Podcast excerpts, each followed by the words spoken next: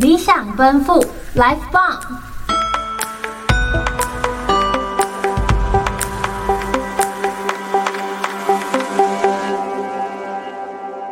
让声音直达你的灵魂深处，Turn it up！大家好，我是今天主持人婉琼。大家好，我是今天主持人阿苏。哎，阿苏，经过上集的分享，你对百合花世界的内容有比较了解了吗？有啊有啊，当然，我还很期待去看花海了哦，我已经准备好要够了。我这辈子都还没看过呢，那期待你旅游照片跟心得哦，快来跟我分享。好啦好啦，知道啦，小老师。嗯，言归正传，那我们上集呢聊到了吴金树老师，就是他成立山猫森林的初衷呢，是因为台湾百合，但是我们一直都没有提到山猫森林的内容哎。被你这么一说，我才发现上次都只顾着聊花了，我还记得我超生气的。没错，那我们这集就来聊聊山猫森林吧。阿素，我先问你一个小常识。来来来，给你问，你知道山猫是什么吗？山猫，呃，山猫，山猫是猫咪吗？我最喜欢猫咪了。嗯，算答对一半啦。石虎呢，它原名华南豹猫，它的身形呢如猫，斑纹如豹，而在台湾山区的居民呢，都俗称石虎为山猫。一下是猫，一下是虎。这名字真的是绕来又绕去，今天也是因为你才学到这个小知识哦。嗯，俗称嘛，很多动物都有啊。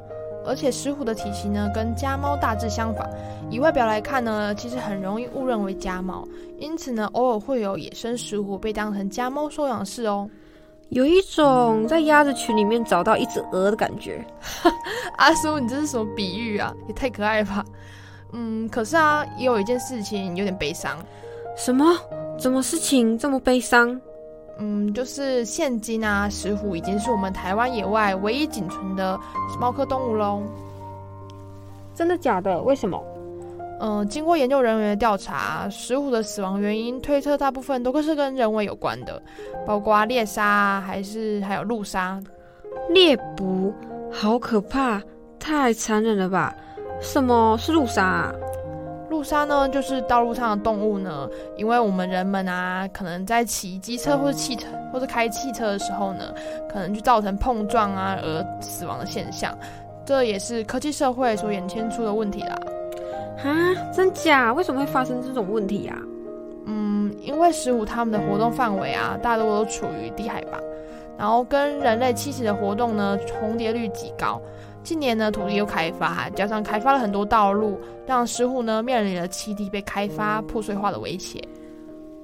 不止人类会遇到车祸，原来动物们也会哦。所以这是他们灭绝的主因吗？嗯，还有误食农药啊，栖地消失。其实我有看过一篇资料调查，嗯，可能也是跟他们跟农民的恩怨也是有关的啦。恩怨？石虎跟农民发生了什么事情啊？就是啊，石虎他们不是肉食性动物嘛，所以呢，他们可能会攻击农民农场里面圈养的鸡啊，然后造成农民损失，所以呢，农民都会拿捕兽夹来捕杀它。那就没有什么办法保护他们吗？嗯，有啦，还是有。阿苏，我先听听看你有什么好想法。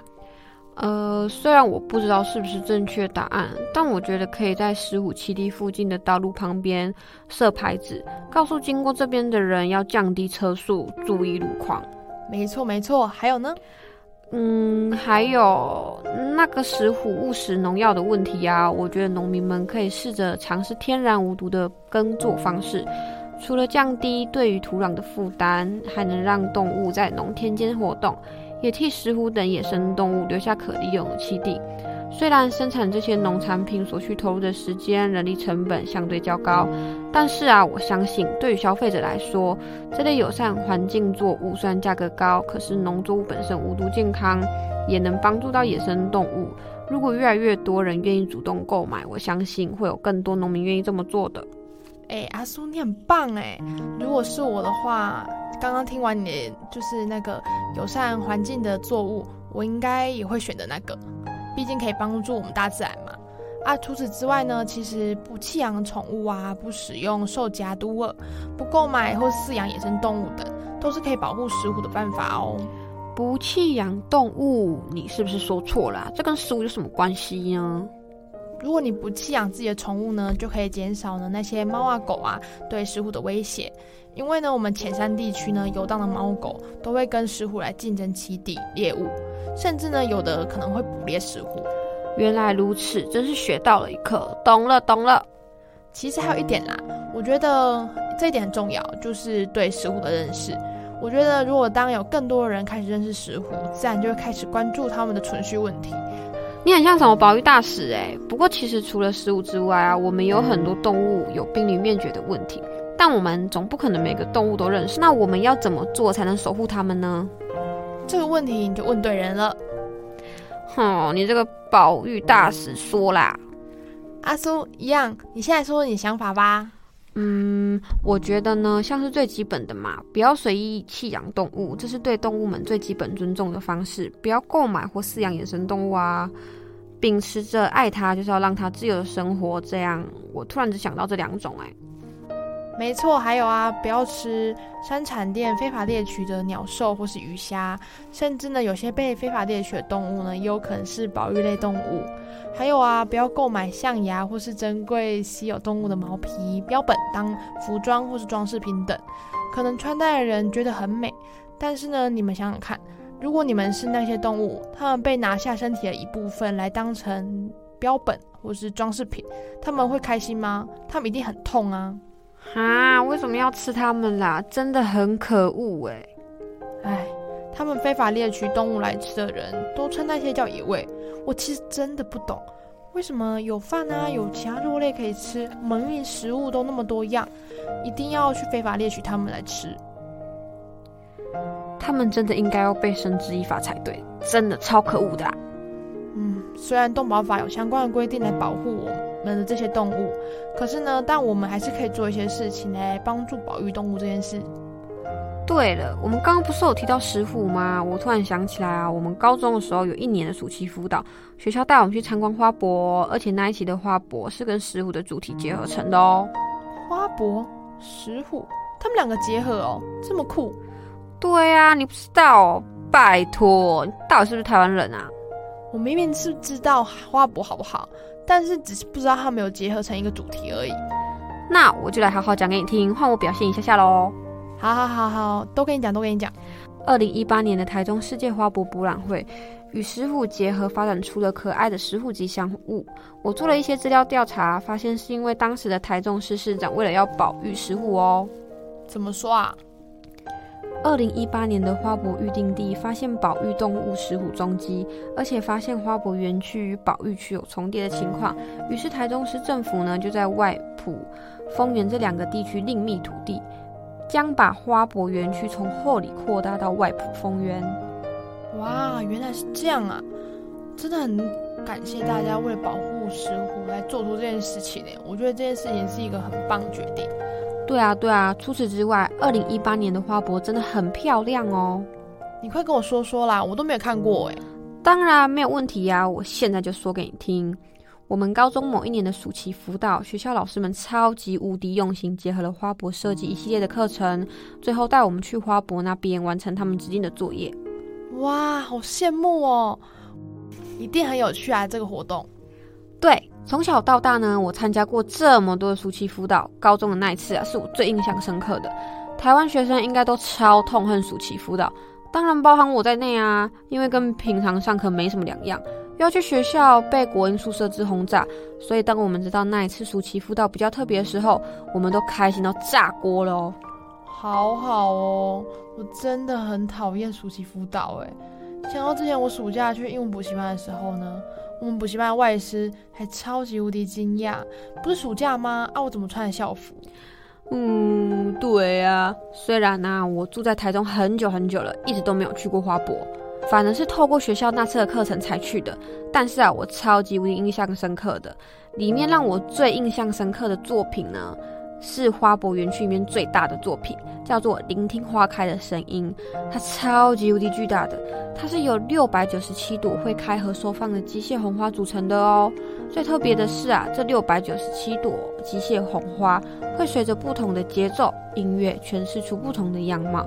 我听说啊，这个作品的意涵是在模仿花朵在大自然被风吹的样貌呢。我好像知道你讲那个作品，当初花博广告的时候呢，都会出现他的身影，像一个超级大的火球一样。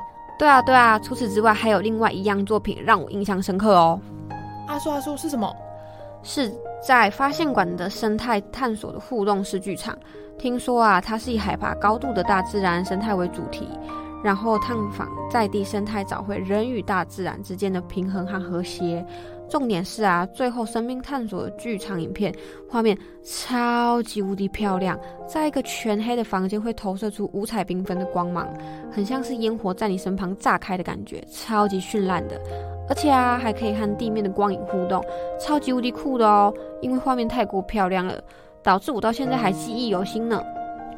哇，光影互动，被你这一说，我真的好想看现场哦。有够可惜的啦！早知道当初我也要去二零一八花博了。真的，真的，真的很美。